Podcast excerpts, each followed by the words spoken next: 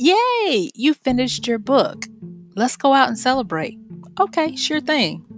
Good, because I was getting to be a little concerned. Concerned about what? You know there's an epidemic of loneliness going on.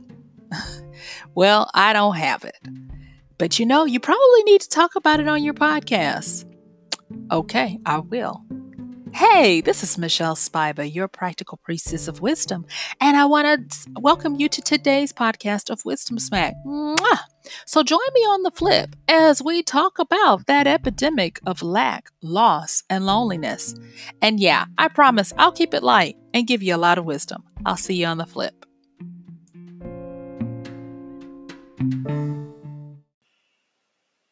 The conversation that I had was with a friend who was congratulating me on recently completing another book. And I was thankful that she understood what it takes for me to write. I am not a person where I can go and sit around a lot of people and derive energy from them. And I'm going to be talking a little bit about that today.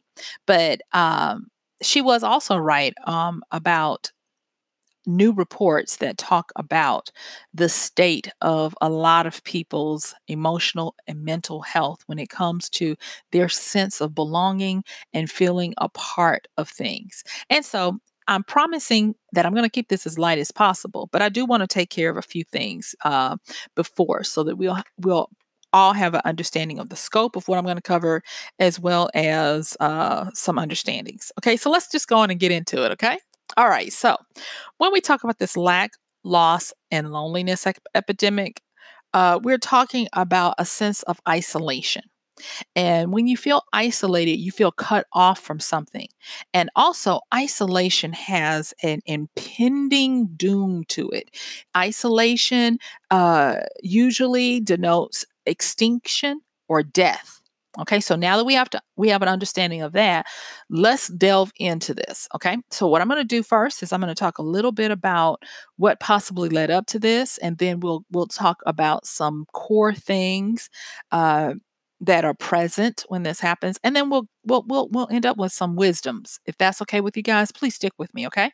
All right, so since the 90s, we have been advancing our understanding of and our relationship to the internet and being online and very digital, you know. And so we moved from the first thing people having to try to conquer is how to send an email instead of a letter.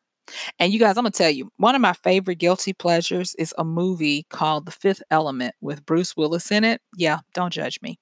And I was watching it the other day, and I remember, now this is supposed to be 300 years in the future. It was done in 1997, and it's supposed to be 300 years in the future. And they still send mail in little tubes in this movie, and I was cracking up. I was like, oh my gosh, this is crazy.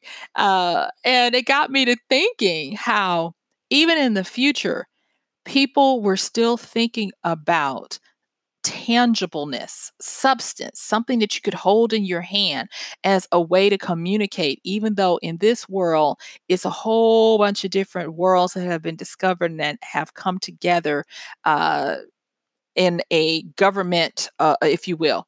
The person who plays the president, Tiny Lister Jr., he's funny. If you don't know what I'm talking about, just go and watch Friday with Ice Cube in it. So anyway, he's the president, and he talks about having to care for his 200 billion citizens. I'm like, wow, that's a lot. But going back to just something as simple as a little piece of paper as a way to send a communication to someone was just amazing to me. And like I said before, trust me, stick with me. It'll make sense in a minute. All right. So in the 90s, we were trying to move from letting go of paper and communication to making it digital. In the 2000s, we were concerned about the Mayan calendar and the world ending. Oh, by the way, Y2K was prevalent in the 1990s as well. Everybody thought that it was going to be doomsday when the clock turned to 2000 because most of the technology had not made any kind of allowance for that. So you have that anxiety. The next one is you have the Mayan calendar anxiety. And then we move into the 2010s, and then it becomes the social media aspect of it. So you've got a lot of unresolved anxieties. If you are 30 or over, you definitely understand what I'm talking about. And if you're 30 and under, this is the only life you've ever known. So both sides have some issues that they're dealing with. Okay. So now that I've got that little history out the way, let's talk about this whole thing of isolation. And we are beings where we are made to do and to make things, because we are creative. At this time, as we understand it, we're the only species who are able to say something intelligent and it turns into something.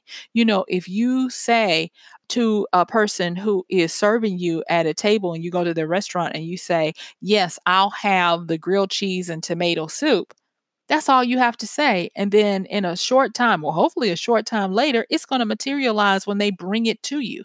And it is because that's the creative power we have with our commands, our questions, and all this kind of stuff.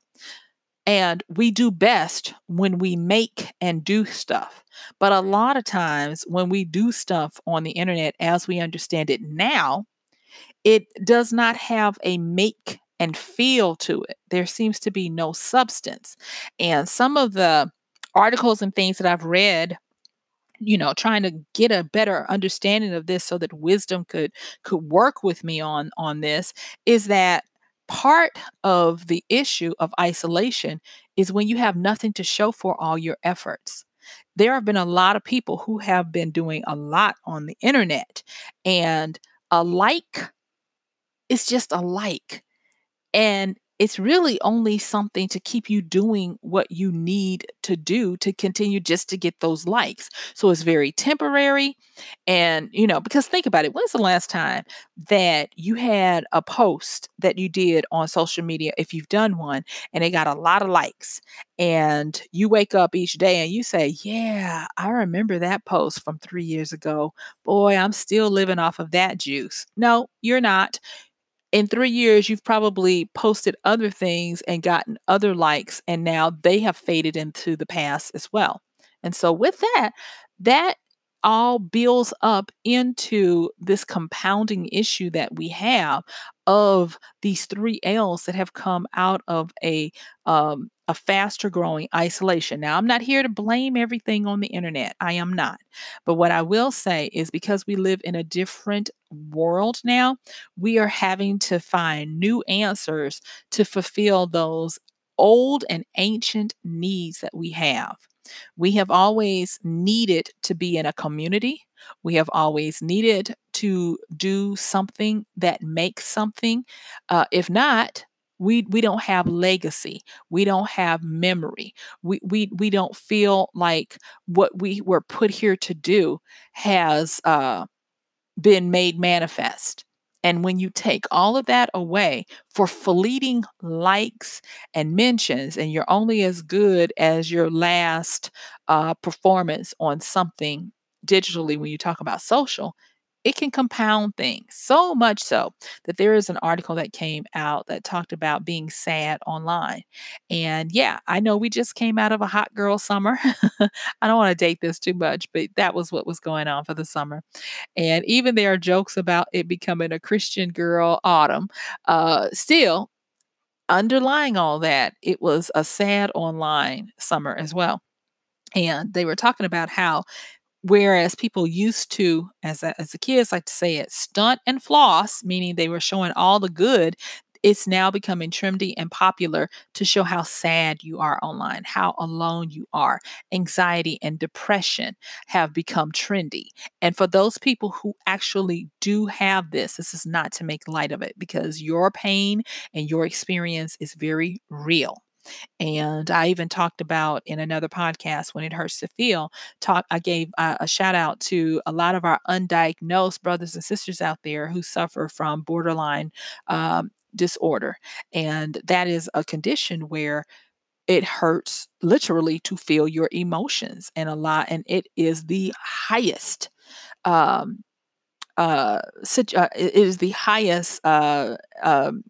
mental issue that goes undiagnosed, as well as has the highest amount of suicide rates.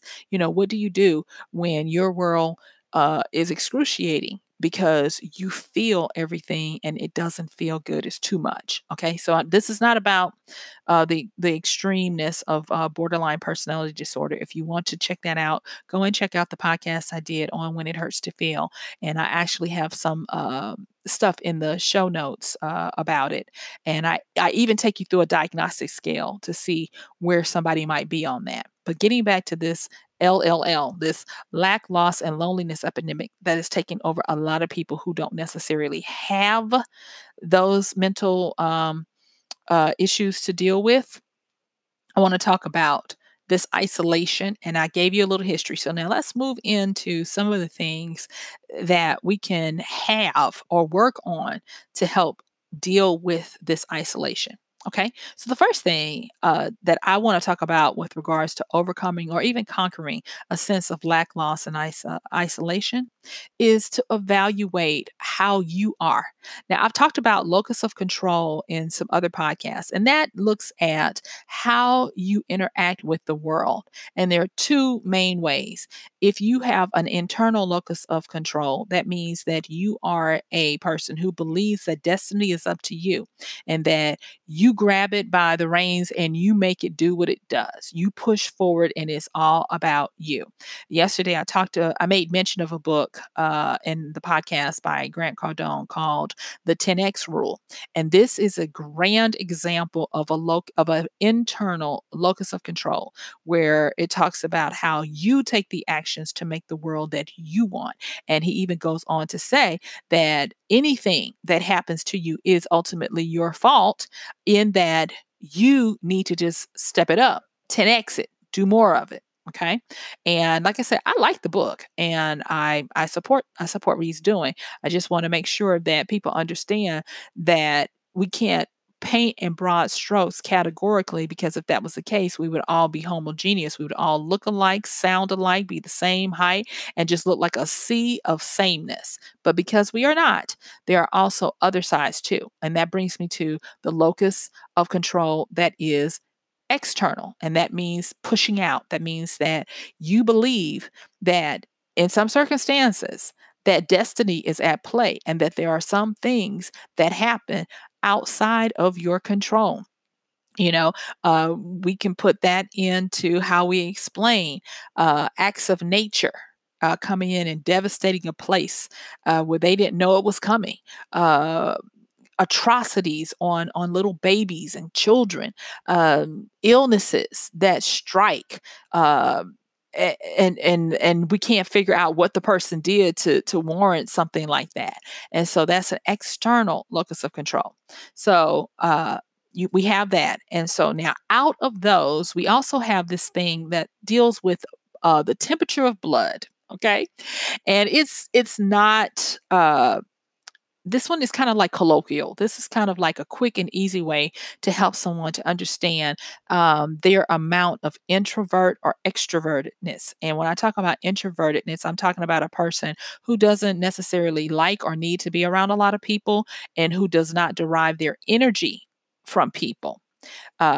Instead, they feel drained when they are around people for a sustained amount of time. That one is going to actually be a person who is classified as hot-blooded.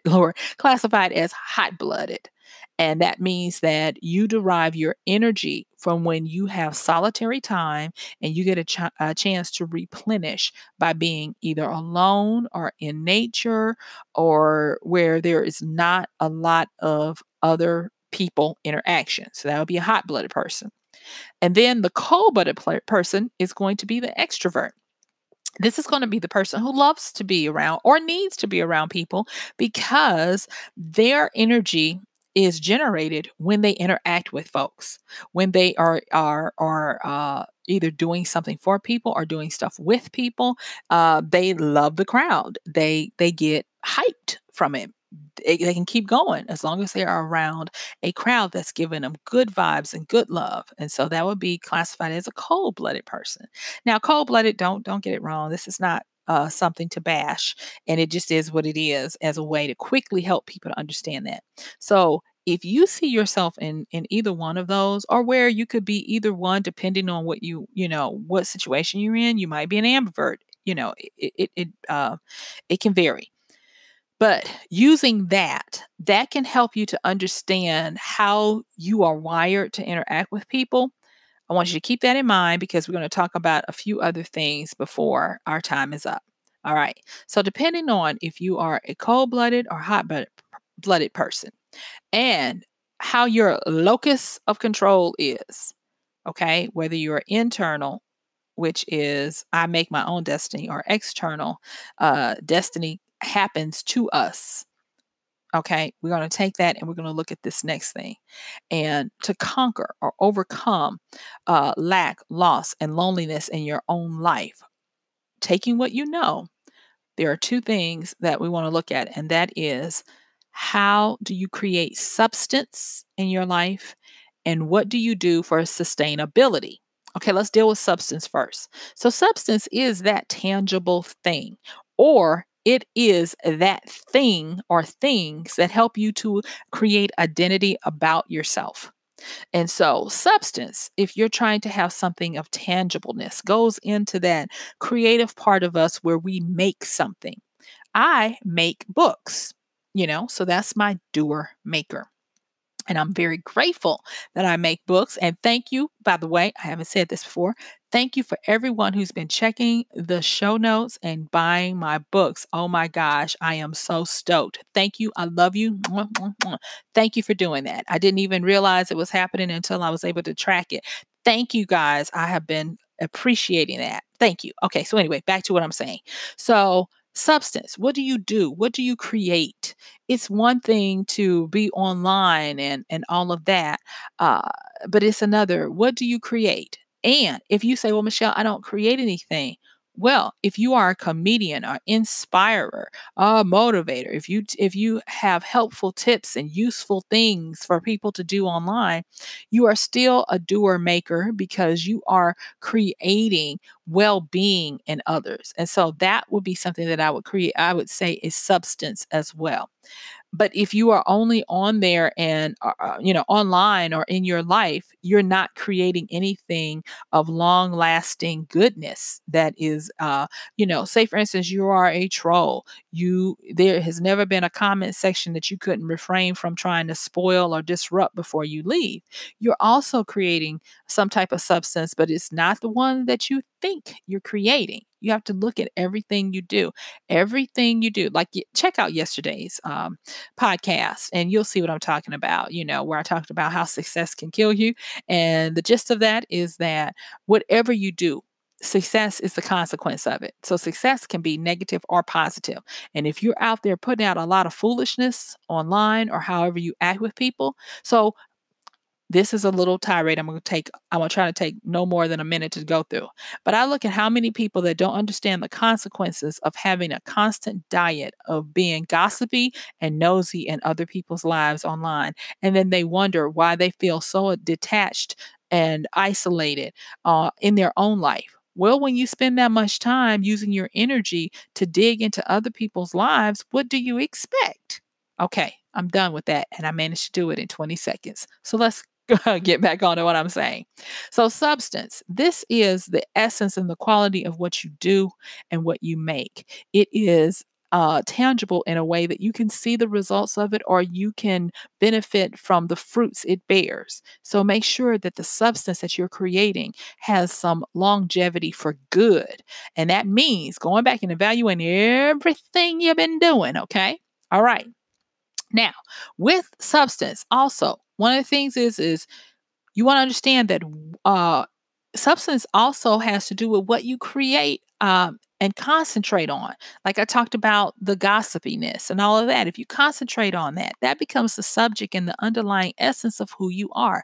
So be careful about that. I'm not saying that you can't ever go and kiki with somebody and, you know, or whatever, because that is part of community. But when the diet of it becomes the main thing, that's your substance, and that's what you live off of. It's kind of like that saying, the person who lives by the sword dies by the sword. If you live by the gossip, you die by the gossip. And one thing about gossip, gossip turns people away from its subject so that people glare at it and make a mockery of it. And if you're feeling isolated, lonely, and lacking, it might be that you might want to look at what is your online diet consisting of. Okay.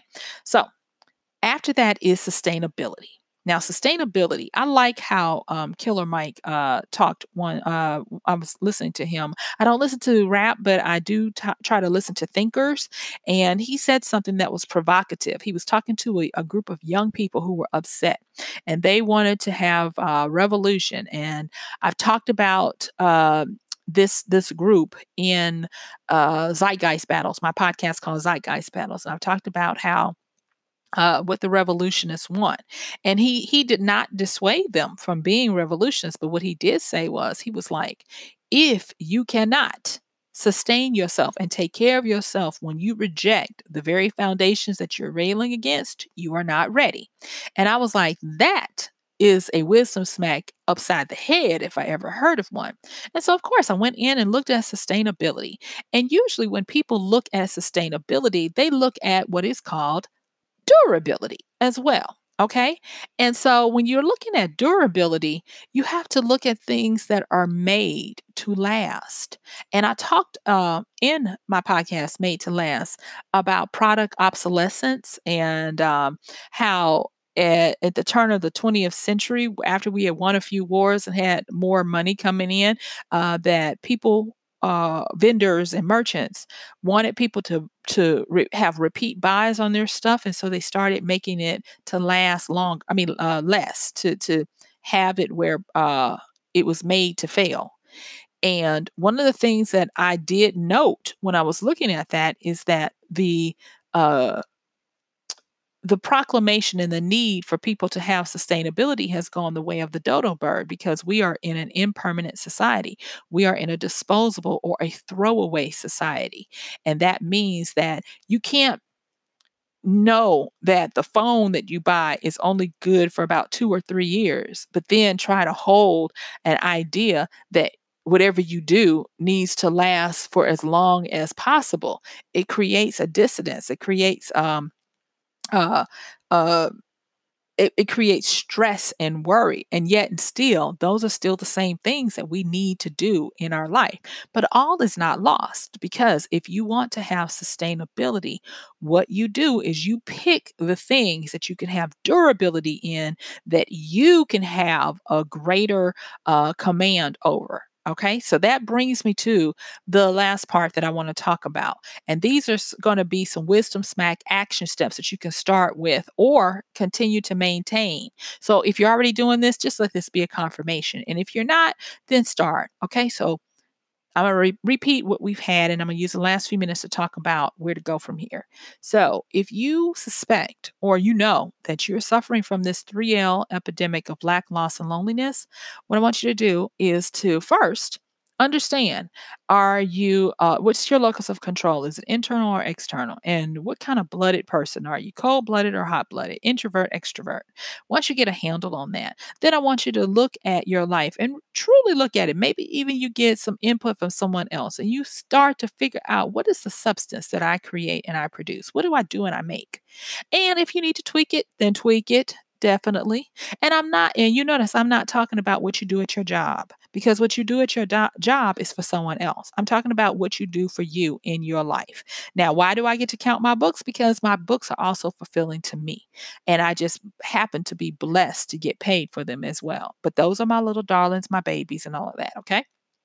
All right. So once you've done all of that, look at sustainability. And sustainability is something that is made to be durable, and it is something that you can sustain or should sustain for as long as possible. Okay. And that leads me to this. And that is some of the quickest ways that you can look at alleviating the heft and the toll of lack, loss, and loneliness is to look at these two areas of isolation.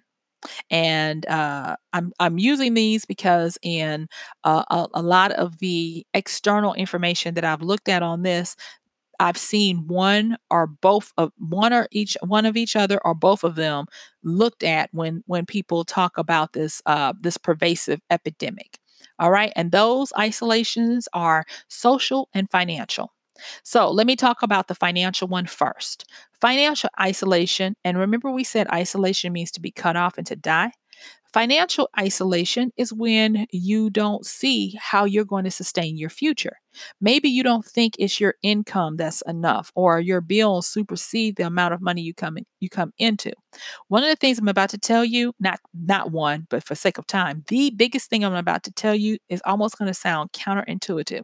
And that is, if you're feeling isolated financially, start to find a way to save and or both invest.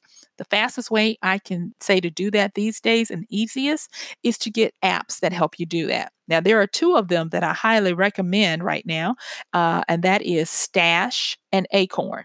And what they do is they help you to invest.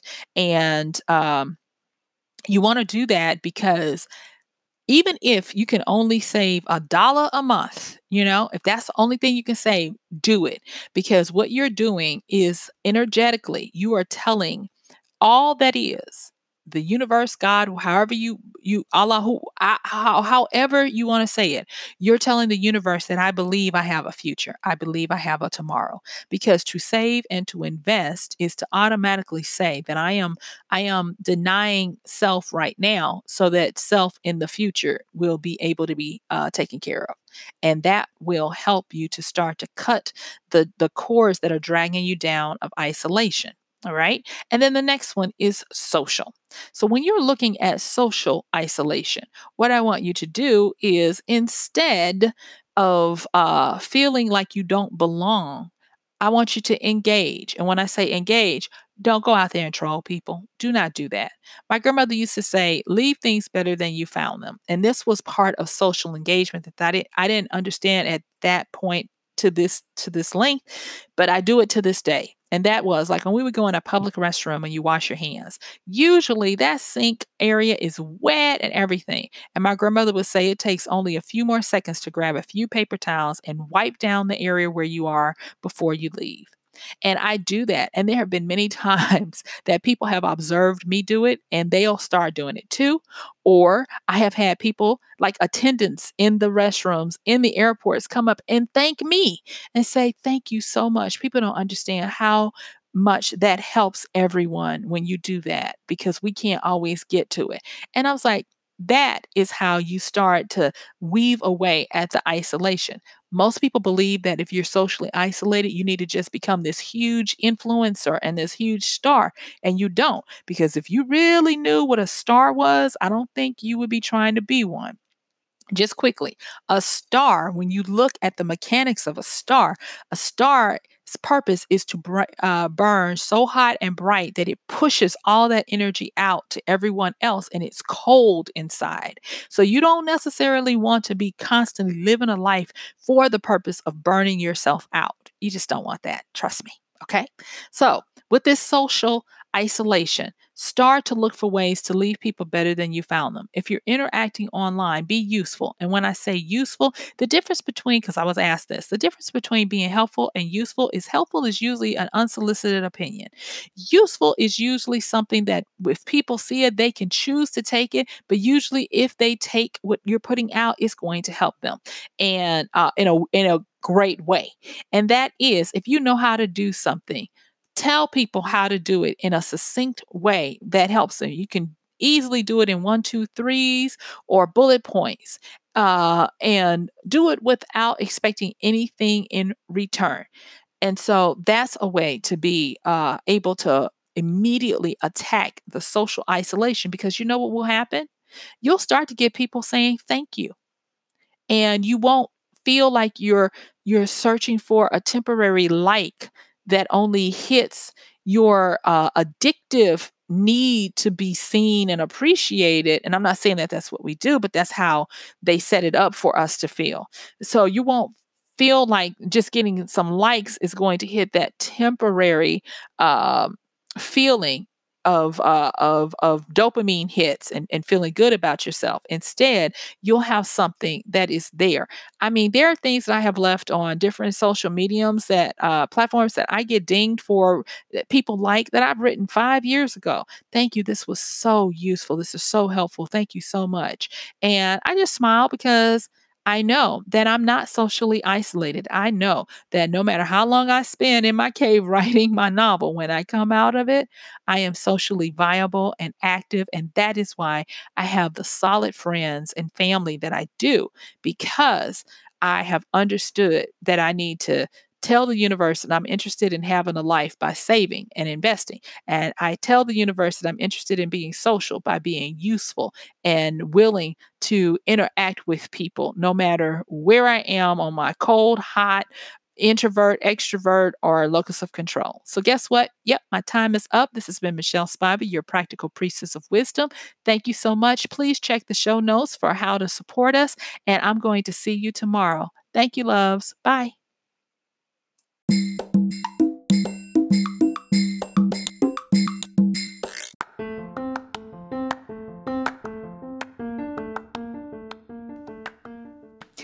And that's going to do it for today's podcast of Wisdom Smack with Michelle Spiva.